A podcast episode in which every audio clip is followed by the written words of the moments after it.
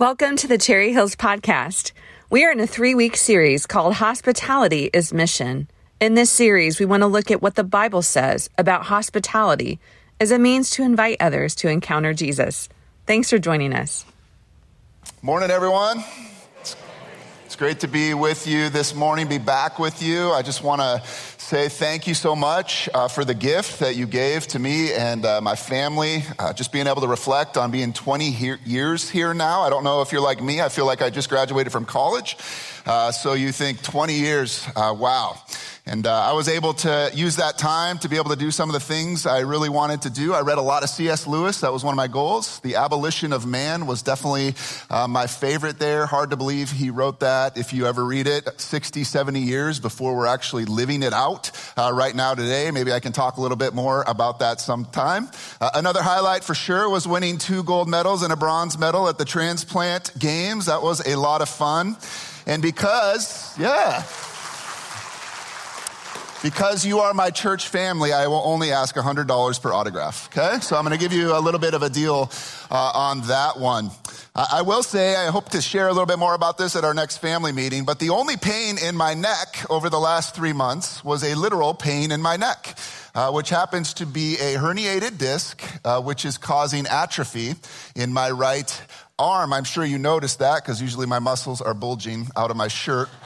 Um, but all that to say is, unfortunately, I have to have a neck surgery here on September 7th. I feel terrible about that, just with the timing, uh, but that's uh, the situation. And of course, I'd appreciate uh, your prayers for that. Now, I was thinking a lot about atrophy the last six weeks as I watched my muscles decrease, and it reminded me of Brian's message last week. Now, hold on before you uh, make some sort of judgment there.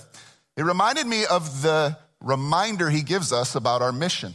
I love the fact now that our mission is up here on our banner so that every Sunday when we come at church, we're reminded visually, yes, this is what life is to be about for me as a follower of Jesus. So can we just remind ourselves of the mission that Jesus has given us as his church? Would you read the banners out loud with me there? It says, Therefore, go and make disciples of all nations, baptizing them in the name of the Father and of the Son and of the Holy Spirit and teaching them to obey everything I have commanded you. And surely I am with you always to the very end of the age. Now, I'm not sure about you, but for me, one of the fastest things to atrophy in my life as a follower of Jesus is this right here. This idea that every day is an opportunity to be on mission with you as the church, but also on mission with Jesus together. But as Brian reminded us last week in a great message, right? God is a sending God. Throughout history, he has always sent his people to represent him. It starts with Abraham, it goes to the Israelites, then the prophets. Then Jesus comes himself as a missionary to come and rescue us. And now he says to us as his church, go into the world. You are ascended people. Now, deep down, I think every one of us who follow Jesus understand this, believe this. We want to live this out. However, there's this little hesitation. There's this little fear. There's this forgetfulness, this atrophy that takes place in our lives. I know I'm supposed to do that, but I didn't go to seminary. I don't know the answers that people are going to ask. I'm not extroverted.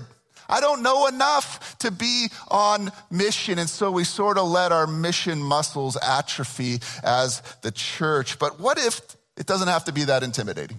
What if it's not hard to practice being on mission with Jesus today? What if there was ways for us to set aside our fear, grow our muscles, and be on mission the way God created you to be on mission, not somebody else to be on mission. Today, I want to start a three week series where we're going to dig into this, where we can all do this. I promise we can all be on mission together with God. It's called hospitality. If you're following on your notes with me this morning, hospitality is one of the primary ways we can be on mission today. And so if you haven't already, I want to encourage you to turn in your Bible to Hebrews. It's near the end of the Bible, chapter 13, starting in verse 1. If you didn't bring a Bible with you, we have some available right under the seat there. Would love for you to grab that. You can find this on page 7 976 of those black Bibles. If you don't have a Bible, we say it every week. Please take that home with you. We'd love for you to have a copy of God's word. Now, as you're turning there, let me just say here's where we're going today. First, I just want to talk about what hospitality is because I think we have some misconceptions about that. Second, I want to show you how important this idea is throughout the whole story of Scripture. Third, let's just be honest. I want to talk about some barriers that might keep us from practicing hospitality. And then last but not least, I want to give us just two simple ways we can start this this week. We're going to get more in depth in the next two weeks through Jeff and Brian. But for today, just two simple ways to practice hospitality. So what is hospitality? What do you think of when you hear the word hospitality? For me, it triggers uh, images of like elegant dinners or people invited over to somebody's home around a table. When I was growing up, right, I always thought hospitality was when people got this big table together. They invited other people. My cheeks would get squeezed because I was a kid. And that was what hospitality was. And that is part of what hospitality is. But biblically, it's so much more than that. Let's take a look at what the Bible says in Hebrews 13, verse 1. It says, Keep on loving one another as brothers and sisters. Now, pause here. The author of Hebrews is first talking about how we're to relate to one another in the church, inside. This is how we live together inside the church. We learn to love one another. How? As family as brothers and sisters. But now read verse 2 out loud with me on your notes there. It says, do not forget to show hospitality to strangers, for by doing so, some people have shown hospitality to angels without knowing it. That's how we relate to people outside of the church. And the first thing I really want you to notice about hospitality, we don't talk much about this, it's a command. It's not a suggestion. It's literally a command. In Romans 13, 13, Paul says it in two words, practice hospitality. This is something we are to do as followers of Jesus. Now, what does the word hospitality actually mean? It's kind of interesting. It's two Greek words combined into one. It's the word philoxenia. Philo, have you, or filio, have you heard this word? We've talked about this word before, right? It means love means love, brotherly love and affection. Philadelphia, the city of brotherly love. So he combined, they combined this word love with this interesting word, xenos, which means stranger. And so listen, if you're on your notes, hospitality is a command to show a love for strangers. And I love how one commentator notes, philoxenia is the opposite of xenophobia, which is fear of strangers or foreigners. At its core, then, biblical hospitality means making room for other people outside of the inner circle of our lives. It's showing a love for strangers, right? Now, have you ever experienced this kind of hospitality before in your life? Have you ever seen how powerful this kind of practice can be? When I went to college, I got connected with a roommate who wanted nothing to do with me. You can imagine how lonely that feels. You don't know anybody there. And here you are with this roommate who only just wants to be with his girlfriend. Until one day, I had a friend who would become a friend reach out to me and say, Hey, do you want to play ping pong?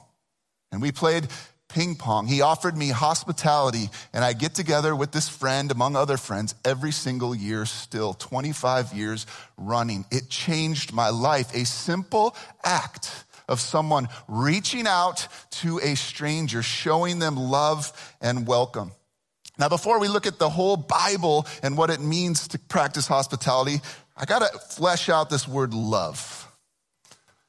A lot of people have a lot of different ideas of what love means. We've reduced love down to a feeling today. And so do we practice hospitality simply by feeling something towards people on the outside, towards strangers, towards foreigners? Now that is a part of it, but I love, I included verse three because I really think it gives us a better idea of what the author means when we're to love strangers. It says, continue to remember those in prison as if you were together with them in prison, and those who are mistreated as if you yourselves were suffering. Now, what do we notice about hospitality here? What I notice is that biblical hospitality is more than just feeling something for others. It requires some sort of an action. In fact, if you're following, biblical hospitality is love demonstrated through action. Hospitality is a way for us to care for people who are outsiders, who may be suffering, discouraged. Not the in group, the out group. Now, believe it or not, hospitality is a huge theme throughout the Bible, not just here. I'm not just picking uh, little verses here in order to talk about this. I really believe it actually starts with God Himself in Genesis 3. When Adam and Eve sin, they hide from God. You could say they have now become strangers to God. And what does God do? He seeks them out. He even clothes them because they feel vulnerable and naked. And I would argue, you could say the rest of the story of scripture is about our hospitable God pursuing us, his people, as strangers so that we can be brought inside into his family and into his home. The Israelites understood that this is a part of the character and nature of God, so they too practiced hospitality. One of the clearest examples of this is found in Leviticus 19, 33 and 34. I have this on the screen. It says, when a foreigner resides among you in your land, do not mistreat them. The foreigner residing among you must be treated as your native born. Love them as yourself. And here's the key. For you were foreigners in Egypt. I am the Lord your God. That last line, I am the Lord your God, would have alarm bells going off for the Jewish people. It would take them right back to the Ten Commandments, Exodus 20, verse 2, where God says this to the Israelites Hosp- Oop, Nope. I am the Lord your God who brought you out of Egypt, out of the land of slavery. Do you see what he's doing here? He's saying to them, listen to me. You were at one time strangers and foreigners in a, in a land. You were slaves. And out of hospitality, I came and rescued you and welcomed you to be a part of my family. Never forget that when it comes to how you treat other people outside of your group. So if you're following, the Israelites were to show hospitality because God showed it to them just as I loved you when you were a stranger. And remember our definition of love. Just as I loved you when you were a stranger, I want you to do the same for the strangers who you interact with, the foreigners you interact with. Now, a specific example of hospitality uh, that actually is mentioned in our verse, Hebrews 13, 2, is found in Genesis 18 with Abraham. This is such a fascinating story, right? When it says you might be entertaining angels, what is that referring to? It's referring to this right here. Look at, he, look, at, uh, look at it with me there in verses 1 and 2. The Lord appeared to Abraham near the great trees of Mamre while he was sitting at the entrance of his tent in the heat of the day. Abraham looked up and saw three men standing nearby. When he saw them, he hurried from the entrance of his tent to meet them and bowed low to the ground. Anybody familiar with this story knows those weren't just ordinary men, right? It is the Lord himself along with two of his angels. There's some mystery there. I don't understand, but Abraham doesn't know that. And notice what he does. He runs toward them like a person welcoming somebody into his family that they haven't seen for a long time. He bows to the ground in a gesture of respect. Remember, he has no idea that this is the Lord himself. These are three strangers, and this is just how he would act. He was a hospitable person. Now look at verses three through five. He said, If I have found favor in your eyes, my Lord, do not pass your servant by. Let a little water be brought, and then you may all wash your feet and rest under this tree. Let me get you something to eat so that you can be refreshed and then go on your way now that you have come to your servant. Very well, they answered. Do as you say. What do you notice about all that? So, a lot of verbs there. Hospitality is action, concrete action. Abraham is taking care of these three strangers. He doesn't even know who they are.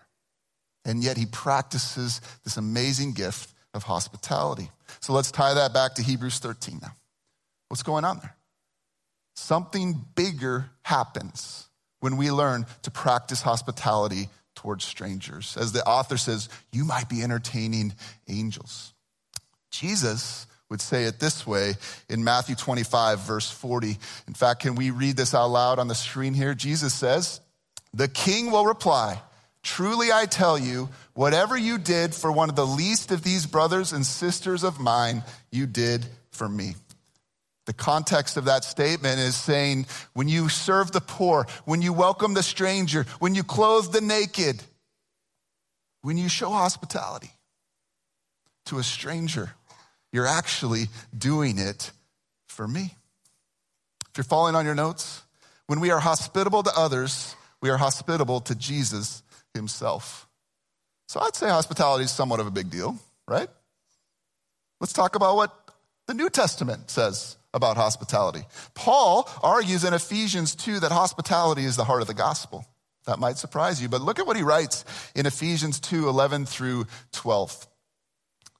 Therefore, remember that formerly you who were Gentiles by birth and called uncircumcised by those who call themselves the circumcision, which is done in the body by human hands, remember that at one time you were separate from Christ excluded from citizenship in Israel, and foreigners to the covenants of the promise, without hope and without God in the world. How many Gentiles we have in the room right now?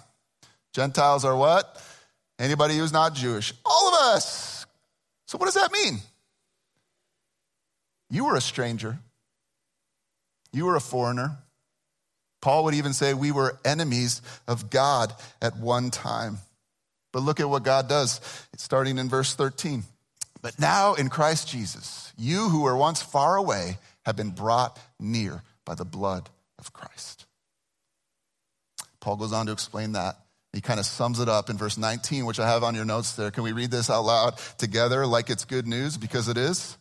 Consequently, you are no longer foreigners and strangers, but fellow citizens with God's people and also members of his household I know you've heard that a million times, but let that sink in. Strangers, exiles, foreigners on the outside, welcomed in now by the blood of Jesus Christ, called his son and daughter, adopted into his family. We forget this so easily, especially as Western Christians today, that we were the outsiders. It's easy to see the other outsiders today but remember always, at one time, we needed hospitality. And in the ultimate act of love, Jesus laid his life on a cross. And by pouring out his blood, he has now welcomed you into his family. Hospitality is the nature and character of God. He was hospitable to us. No wonder he commands his people to be hospitable to others. How can we not extend the same kind of love that he extended to you and me? I think we need to hear this today more than ever. In our politically charged climate, where everybody wants to create groups of others, you're either in or you're out. We remind ourselves as the church of Jesus Christ, we love all people because God loved us. Let me just say one more thing about this. Part of our vision, Brian talked about this at Cherry Hills, is we want to see every generation. I see multiple generations here. The thing I love about our church, we want to see all of you giving yourself fully, not half heartedly, wholeheartedly, to the way of Jesus and his mission. When you think about Jesus and his gospel ministry, do you think he showed hospitality? I think you could describe his whole ministry as hospitality, right? He ate with sinners and tax collectors and prostitutes and Samaritans. Ugh. He included and welcomed the strangers that the religious elites had excluded. He humanized those others who were dismissed as others and outsiders, and he extended the hospitality and welcome of God. And what did people do? What did those outsiders do? What did those strangers do? They flocked to him because no one treated him this way before. If you're following, the way of Jesus was one of welcome to the outsider. The religious leaders of the day used boundary markers to exclude and dehumanize people, and we must be careful we're not doing the same thing today. Jesus tore boundary markers down. He replaced them with radical welcome. Yes, he still challenged people to change, but he didn't do it on social media. He did it in personal relationship, right? To quote Jon Tyson, you can read this on the screen. Unlike our culture's hospitality, which is extended to those like us and withheld from those who differ, Jesus' hospitality was scandalously unconditional. Conditional hospitality crystallizes borders. Unconditional hospitality deconstructs them. Jesus was able to model what our culture is craving spaces of welcome where strangers, enemies, outsiders, and others can become our friends. Jesus created pockets of hospitality in a culture of fear that formed a new kind of community in the world, something he called the church. That's the way of Jesus. And we need to model that today as we give ourselves fully to his way and to his mission. So let me just ask you, be honest. Are you a boundary maker or a boundary breaker? Just think about your daily life. Are you breaking those boundaries down like Jesus did for you? Or are you raising them up? Let me sum this all up. Our mission, if you're on your notes, is to be hospitable because it is Jesus' way with us. That's it. Though you were a stranger, he invited you into his family. Maybe you're still a stranger and you don't know Jesus. Hear his invitation today. I came for you. I welcome you. It doesn't matter who you are or what you've done. Come, receive the gift of life and become my son or daughter in Christ. You can do that right now. Now, maybe at this point you're convinced, okay, I see it. Hospitality is a pretty big deal to God and it should be for us, but why spend three weeks on this? Here's what I believe Here's why I wanted to do this little three week series before we jump back into the Gospel of Mark. Not only is hospitality an often neglected command, but it is more important today than it has ever been. For this simple reason we are in epidemic proportions of anxiety and loneliness and anger and fear. The world is crying out for someone to step up and show hospitality to a broken world. This week I did some research. I wish I hadn't, but I did. And if the statistics are correct, we are in a crisis of loneliness.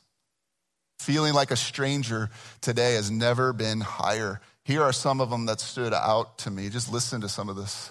46% of Americans feel lonely. It's almost half of our nation. Young adults suffer the highest rate of loneliness, anxiety, and depression. According to a recent CDC survey, 63% of this age group are suffering significant symptoms of anxiety and loneliness. The number of people over 50 experiencing loneliness is set to reach 2 million by 2025. This compares to around 1.4 million in 2017, a 49% increase in just 10 years. Half a million older people go at least five or six days a week without seeing or speaking to anyone at all. 50% of Americans take prescription medication to combat emotional and physical problems due to loneliness. This one really struck me. Americans eat 50 57% of all meals by themselves. Teenage loneliness statistics. Mm reveals the percentage of lonely high school seniors increased 26% in 2012 to 2017 to 39% in 2017. And you all know that pandemic has only doubled those numbers in recent times. 67% of females feel lonely in college compared to 54% of males. I could keep going on this. I mean, you know some of the statistics probably of what loneliness does in our physical health it's kind of crazy. There are also numerous statistics directly tying our use on social media to these problems uh, today. So listen, this is a big deal. And our default mode, let's just be honest as Westerners, is we like to create groups of like minded people, surround ourselves with people who fit our in group, when what we really need to be doing is breaking free from this insider mentality and reaching out to those, as we see here, who are desperate, desperate for some sort of love. If you're following on your notes, here's what I really believe. Here's why I'm doing this series. We have a unique, you got to write small here. We have a unique opportunity today to love those who feel alone. Who else is going to practice hospitality in this world than those who received it themselves? Amen? Like that means I agree.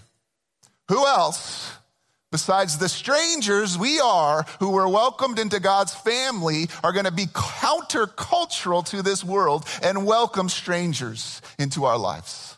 The church of Jesus Christ is the hope of the world. The problem is, I think there's several barriers that might keep us from this. I see three in my own life. I'm just going to talk about myself now. Maybe you relate to these as well. The first one is that it requires time and can be inconvenient. Ugh. This means I have to take my blinders off because I love living my life with my blinders on. I love going from task to task to task, and there's people, just get away from me. I don't have time for this. We fill our days and our nights today. Everybody just is busy, busy, busy. If you ask someone, how you doing? I'm busy. Cool. We're all busy. We create that. We create that ourselves, right? I love our African brothers and sisters say about the West that we live by the power of the watch. We have little margin in our lives today for worship and rest, of welcoming others. In the West, hospitality is countercultural. Let's just be honest. It requires us choosing to do less. Can you do that? Making space for your neighbors and for strangers. Or let me just say this if you're busy and there's nothing you can do about it, can you at least take off the blinders in your already busy schedule? and see the people God has placed in your situation and in your path. I got to tell you a story. I, I, preached in Mark last spring about Matthew. When he comes to Christ, he then invites all his non believing friends to his house. Jeff's going to talk a little bit more about this, right? And it's a picture of hospitality. And I'm driving home after church, and I just got to tell you, no, there's nothing I want to do more after church than go home and veg on the couch. Like, I'm done. I'm spent. I don't want to talk to anybody. My kids can wait until I've had a cup of coffee or something, right? And I'm driving by, it's snowing, and I see this guy walking in the snow. He's a homeless guy. I'm like, oh, I'm driving by, that's too bad. I feel bad for him. And then the Spirit of God was like, clue phone. You just talked about this, you idiot. Oh, yeah, I did. So I turned around, pick him up, took time I took him to a hotel. It took money for me to put him up in a hotel. It was inconvenient. But that is one of the few times I listen to the Spirit of God. I want to learn how to do that every day in my life when I see people who might need something. Trust me, that is not a common event in my life. Another barrier to hospitality is that it forces us out of our Western individualistic mindset. I know that's a mouthful, but think about it. We are built as a culture on individualism. Eastern cultures are built on community. So we have to fight against this individualism, right? One of our favorite sayings is a man's home is his castle. Exactly. That's why we build six foot fences so nobody can see, nobody can interact with us, right? We got to fight against this We got to fight against this mentality that it's, it's my family, my house, my life. Got to take the AirPods off. We got to get off the phone. Maybe that's why my neck is so bad, right? Just constantly looking down at our phones. Ultimately, individualism is just going to create a lack of hospitality in our lives. One more barrier is what I would call our engineering mentality, or if you're on your notes, hospitality involves developing relationships, not techniques. When it comes to being on mission of Jesus, I want quick fixes, right? Easy answers. I want the church to do it. I want fast results. We may even have mindsets of like, what's going to be in this for me if I really start doing this? How is this going to help my life at all? Ugh, true hospitality is built on the opposite of that. People are not projects to be managed. Can I say that to some of us? We're not in the managing people business here. We're in the loving people business here. Loving people who have been designed by God, created in his image, have inherent value, who need to be known and seen for who they are. Hospitality, I'm just going to tell you right now, values relationships above all things. It is not to be seen as some sort of a trick to then share the gospel, right? Hopefully that day comes when you can share the gospel of Jesus Christ. But as Christine Pohl warns us in her book, Making Room, which is hopefully at the Resource Center, it's an awesome book about hospitality. She says this, it's on the screen. To view hospitality as a means to an end, to use it instrumentally is antithetical to the way, to see it as a way of life as a tangible expression of love. When we use occasional hospitality as a tool, we distort it, and the people we welcome know quickly that are, they are being used. Isn't this true? They can see right through our masks if that's what we're trying to do. Hospitality is about relationships. And those might be long term relationships that will require time and will be inconvenient. It is not an evangelism technique, it's a way of relating to people. Because ultimately, there's no better way of developing trust with somebody than building a relationship with them. And friends, here's what I hope. I hope you're hearing this as good news right now. You do not have to be, have a PhD in apologetics to share the gospel. You just have to be willing to open up your life a little bit more. You don't have to be an expert at evangelism. You just got to be willing, just 10% more to move outside of your comfort zone and reach people with a welcoming spirit. So, as we close here, I'm just going to offer two ways we can begin to practice that this week. Jeff is going to get more specific next week, Brian the week after. But here's two things I'm challenging you try this this week. Share stories with your life group about what happened when we do this. First, learn to pray for open eyes to see those on your path. We're busy. We are busy, but in our busyness, we interact with people at work. We interact with people at church, at school, in our communities. How many of those people you see every day are unnoticed by you? I can so easily live in my head with my blinders on. What if together we made a pact this week to pray a simple prayer every morning? I'm, I got a sticky note on my steering wheel right now. It's a simple prayer. Lord, it's simply, Jesus, help me to have your eyes to see who you want me to see. When you get in your car, just pray that simple prayer and see what might happen if we do that. By the way, I just want to say this should happen at church too. It's so easy for us, let's be honest, I'm like this, to come and sit in our sections where I know everybody. Here's the problem right now in American churches we view ourselves as consumers coming to enjoy a product. You are not a consumer. You are a member of the body of Jesus Christ. And you need to understand that even here you're on mission. You got to understand, even here, there are people you're sitting near who are lonely, who don't have friendships and community and relationships. I mean, if those statistics are true, and they are, that's happening right here, right now. So we've got to stop seeing ourselves coming to church. I mean, we got the professionals, right? They do that. I got people shaking my hand there. I got people shaking my hand here. No, no, no. We all do that. We all practice hospitality because we are members of the same body of Christ. Second, learn to listen and ask good questions. Listen, people are transformed when somebody's willing to listen to their stories, right? to share a meal with them, to find out their insights and their concerns. This starts by learning to ask questions and actually wanting to hear their answers. How many of us ask questions? I'm like, I'm gonna, I got my reply ready. No. Questions. We stink at this. We want to fix people. We want to correct people. We want to give people our opinions about what is right. But you do know, we've talked about this multiple times, Jesus asked way more questions than he ever gave answers to people. Do you know why? because he understands. That is what it means to be hospitable. That is what it looks like to welcome somebody into your life. Can you do that? It's as simple as hey, would you be willing to tell me your story sometime? People like to talk about themselves. Would you be willing to tell me your story? And as they're telling your story, keep asking questions, listen with a genuine interest, care about people, we can all do this. We can all learn to get better at listening and asking questions. So that's it for today. Two applications. Number one, let's just try it. If you're in a life group, I, I, would love for you guys to talk about that. Like, what happened when you prayed that prayer? Did you start to see things you didn't see before? And then, number two, ask questions. Listen to people's stories. Now, as we close, here's what I've just been thinking.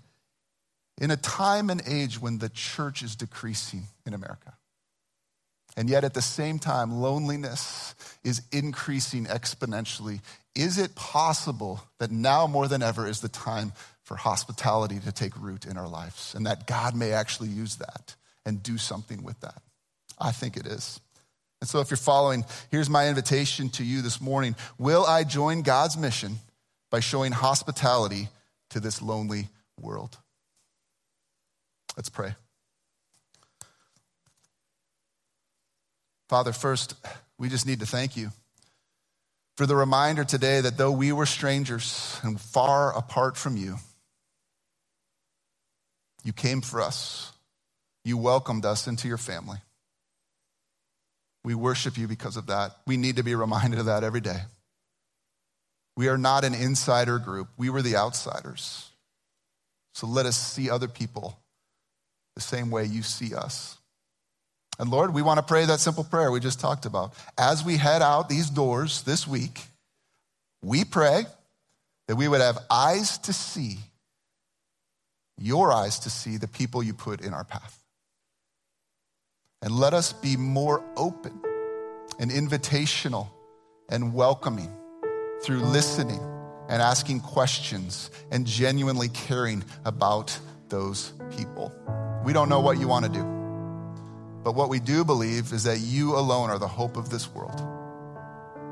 And we do know that you have called us to spread this hope, to be on mission with you. So pray that we can use this idea, this incredible, beautiful idea of hospitality, even more effectively in our lives this week. And everybody agreed and said, Amen. Thanks for joining us today.